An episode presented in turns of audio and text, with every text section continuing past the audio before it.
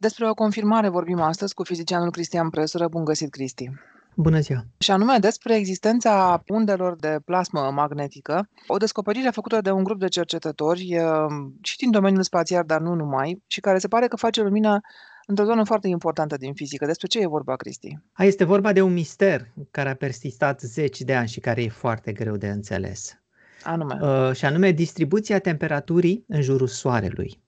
Faptul că suprafața Soarelui are doar aproximativ 5000 de grade Celsius. Interiorul Soarelui e foarte fierbinte. În centru temperatura ajunge la 10 de milioane de grade Celsius, însă suprafața Soarelui are doar, între ghilimele, doar 5000 de grade Celsius. Numai că e foarte interesant dacă te deplasezi mai departe puțin de Soare, acolo unde se găsește plasmă în jurul Soarelui, pentru că Soarele are în jurul lui o grămadă de particule ionizate, de, uh, de particule încărcate cu sarcină electrică, electroni, protoni, uh, particule alfa și așa mai departe, care scapă scapă din procesele astea nucleare din Soare și formează în jurul Soarelui o plasmă. Ei, și deci dacă te deplasezi mai departe de suprafața Soarelui, acolo în zona acelei plasme pe care noi o numim coroană solară, temperatura este de aproape 1 milion de grade Celsius. Deci cum se poate ca Soarele să aibă o suprafață de 6000 de grade Celsius și mergând puțin în afara Soarelui, acolo unde te aștepți ca temperatura să fie mai mică pentru că te îndepărtezi de Soare,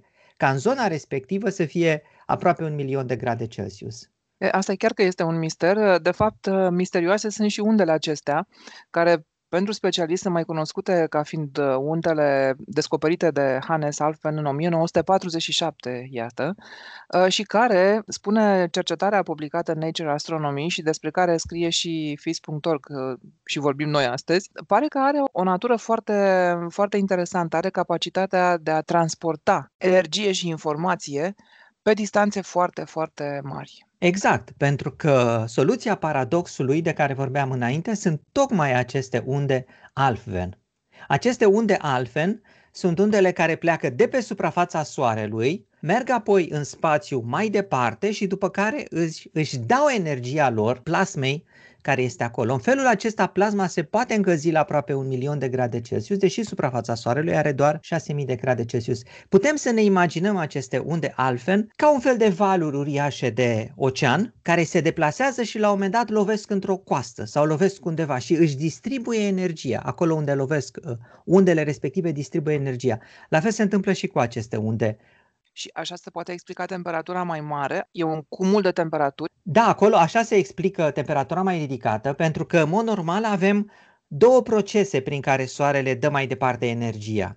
Primul proces este lumina pe care o emite la suprafața ei. Acea lumină poartă energie din fericire ajunge pe Pământ și încălzește suprafața Pământului. Desigur, ea ajunge și în zona din jurul Soarelui și încălzește zona respectivă. Numai că în afară de acest fenomen, mai avem acest fenomen acum confirmat al acestor unde care există în plasmă, dar în care și câmpul magnetic joacă un rol important, deci aceste unde alfen, care pleacă și ele de la suprafață, poartă mult mai multă energie, pe care și-o distribuie imediat în plasma din jos și astfel ridică temperatura plasmei. Articolul vorbește despre descoperirea acestor unde într-o zonă interesantă a Soarelui, în fotosfera solară, practic. Și spune că este, de fapt, punctul de plecare pentru înțelegerea acestor unde pentru înțelegere și a zice la un moment dat chiar pentru aplicații practice mai târziu. Fotosfera este suprafața Soarelui despre care vorbeam că are uh, câteva mii de grade Celsius. În zona respectivă există un câmp magnetic puternic. Știm că Soarele are un câmp magnetic puternic. Acest câmp magnetic este, de exemplu, responsabil de erupțiile solare care apar din când în când la marginea Soarelui pe aceste linii de câmp magnetic se dezvoltă aceste unde alfen, deci ele urmează liniile de câmp magnetic și ce sunt în esență aceste unde? Sunt oscilații locale în plasma, deci în, în, în acea colecție de de sarcini electrice libere care există în jurul Soarelui și care tocmai au scăpat, să spunem așa, între ghilimele, din infernul din interiorul Soarelui. Deci, aceste unde altfel sunt oscilații în, în această plasmă, însă aceste oscilații sunt intercalate cu oscilații ale câmpului magnetic. Practic, câmpul magnetic face ca să existe oscilații în plasmă, iar oscilațiile la rândul lor modifică câmpul magnetic. Și în felul ăsta se influențează unele pe celelalte și această influență se transmite din aproape în aproape sub forma acestor unde, pleacă de la fotosferă, ajunge departe în zona de plasmă și acolo, la un moment dat, își distribuie energia și cresc uh, temperatura plasmei. Cred că trebuie să vorbim puțin și despre undele acestea Alphen, misterioasele unde Alphen și foarte interesante pentru voi fizicienii de, de studiat, pentru astrofizicieni. Da, fără doar și poate, mai ales că cercetări recente au venit și cu simulări pe calculator. Pentru că la ora actuală calculatorul îți permite, îți dă această posibilitate de a modela foarte bine fenomenele fizice. Și aceste unde nu sunt așa de simple, așa cum le-am explicat eu poate, uh, ci ele au tot felul de detalii particulare. Sunt unde longitudinale, sunt unde transversale, sunt urde liniare, sunt, au și componente torsionale în mișcarea lor. Deci, practic, undele sunt mult mai complexe și asta se vede în simulările care au fost publicate odată cu anunțul acestei lucrări. Se vede că nu este chiar așa de simplu, dar în final mecanismul funcționează, adică undele chiar pleacă de la suprafața Soarelui și duc energie mult mai multă pe care o disipă în plasmă, în așa fel încât să-i crească temperatura. Iarăși cred că este important de spus, această cercetare a fost uh, realizată de un grup de cercetători, după cum spuneam, de la Universitatea uh, Queen Mary din, uh, din Londra, dar s-au folosit în această cercetare de um, imagini furnizate de un, un instrument al Agenției Spațiale Europene, care s-a uitat la um, atmosfera solară și care practic a văzut aceste unde torsionale da, este vorba de un, uh, un aparat uh, special construit de către Agenția Spațială Europeană, se numește IBIS uh, și în esență este un detector care măsoară particulele ionizate sau sarcini electrice libere care fac parte din plasmă. Le măsoară vitezele, măsoară masa, le măsoară energiile. Și în felul ăsta, acest aparat a reușit într-adevăr să confirme că în plasma respectivă există oscilații, care sunt aceste unde despre care vorbim. Și de asemenea, cercetătorii care au făcut acest, acest experiment au realizat o stimulare, au, au pus ei la punct o stimulare uh, magnetohidrodinamică și înțeleg că ăsta e un instrument foarte util pentru, pentru studiu. Da, este un instrument foarte util, îl folosesc și eu în cercetările mele și îl folosesc foarte mulți cercetători. Pentru că la ora actuală calculatoarele au devenit foarte performante și aceste modelări care în esență folosesc ecuațiile lui Maxwell, însă pentru sisteme foarte, foarte complexe, aceste modelări se pot face pe calculatoarele de astăzi. Ele sunt foarte, foarte performante și modelările sunt foarte utile și vorbim aici nu numai de, știu și eu, modelări are uh, coroanei solare, da, la distanțe foarte, foarte mari, dar putem să vorbim și despre modelări care se fac pentru plasma din interiorul uh, reactoarelor nucleare, să spunem, sau de ce nu de modelări are câmpurilor acestora magnetice, electrice și interacțiunea dintre ele pentru aparatele casnice, că și asta contează. Concluzia ar fi că, iată, ajungem la ceea ce mai vorbeam, tehnologia, evoluția tehnologică elucidează mistere, despre aceste unde se știe de peste 50 de ani. Doar că nu au putut fi înțelese ce se întâmplă cu ele și ce fac ele s-a putut înțelege acum pentru că, iată, s-au folosit imagini furnizate de instrumente spațiale calculatoarele, după cum spui și tu, da? simulările numerice. Prin urmare, tot tehnologia ajunge să ne ofere soluțiile și cheile de înțelegere. Absolut. Și în cazul de față, chiar soluții practice pentru viitor. Pentru că imaginează-ți, vorbim despre o suprafață care are o temperatură, în cazul de față 5000 de grade Celsius, care apoi încălzește o zonă la o temperatură mult mai mare, la un milion de grade. Ei, vorbim de un mecanism eficient pe care soarele îl folosește pentru a extrage mai multă energie. Ori mecanismul acesta ar putea să fie folosit în, în viitoarele centrale nucleare.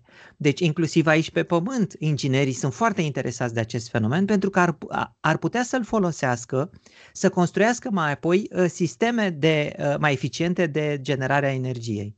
Ce noroc pe noi că, iată, omul este o ființă atât de curioasă și spun asta gândindu-mă la cazul de față. În 1947 au fost descoperite aceste unde. Nu s-a înțeles mare lucru despre ele, dar s-a înțeles că este o descoperire importantă și totuși, iată, după atâția ani, în fine, nu sunt foarte, foarte mulți ani, dar totuși sunt 50 de ani, peste 50 de ani, nu? Niște cercetători curioși în continuare s-au uitat la lucrul ăsta și au căutat să înțeleagă. Mi se pare fascinant. Da, să nu uităm că de multe ori și cercetătorii o fac din curiozitate, din pură curiozitate. Pentru că adeseori mi se pare că se pune o presiune suplimentară pe cercetători să facă, domnule, cercetare practică care ne ajută pe noi.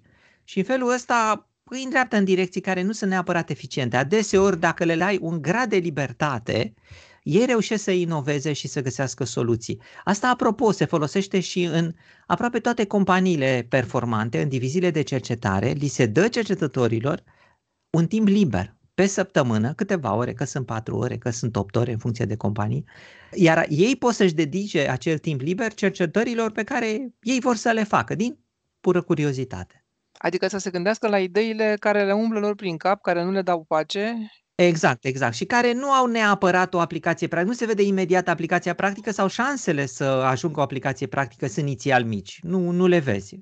Șansele să ajungă o aplicație practică acum imediat, pentru că iată, imediat, peste, da, da, da. peste 50 peste de ani am înțeles, ani, exact. le-am descifrat, am înțeles potențialul, peste cine știe câți ani, mai mult sau mai puțini, vom ajunge să le folosim, într-adevăr. De energie avem nevoie, prin urmare, căutăm soluții la lucrurile de care avem nevoie, dar, cum spui tu, este, este esențial să ai acest timp liber și această, cum să spun, lipsă de presiune imediată, societală și, cumva, dacă vrei, și politică, nu când e vorba de finanțare, ca să ajungi la niște soluții. Fără doar și poate. E un punct de vedere pe care eu îl susțin foarte mult. Mai este un punct de vedere, să spun așa, filozofic pe care îl susțin, este că nu trebuie să privim cercetarea neapărat ca pe un beneficiu economic, deși cercetarea are și un beneficiu economic, dar nu neapărat. Cercetarea este, cum să zic eu, și un fel de datorie socială a fiecarei țări, pentru că toți locuim aici pe pământ și, uh, și fiecare țară contribuie cu puținul ei la cercetare, în așa fel încât să avem progres științific. Deci, într-un anume fel, cercetarea este și o datorie socială pe care fiecare țară o are. Apropo de datoria socială, ce trebuie să facă o societate vis-a-vis de cercetare, de cercetători, de, cum să spun, nevoia aceasta de cunoaștere. Noi, ca societate, nu avem nicio obligație, dacă vrei, nicio îndatorire morală? Cred că este important ca în societate să existe o conștientizare a importanței cercetării. Și în momentul în care există o conștientizare a importanței cercetării, există și o susținere socială și automat o susținere politică către cercetare. Bun. Subiectul pe care l-am uh, descifrat și noi uh, astăzi pentru ascultătorii noștri îl găsesc cei interesați în FIS.org. Repet, este o cercetare publicată în Nature Astronomy și uh, vă invit să citiți articolul pentru că are detalii tehnice pe care n-ar fi avut rost să le spunem noi la radio, dar pe care le găsiți acolo. Mulțumesc foarte mult, Cristian Presură, ne auzim săptămâna viitoare. Cu plăcere, la revedere!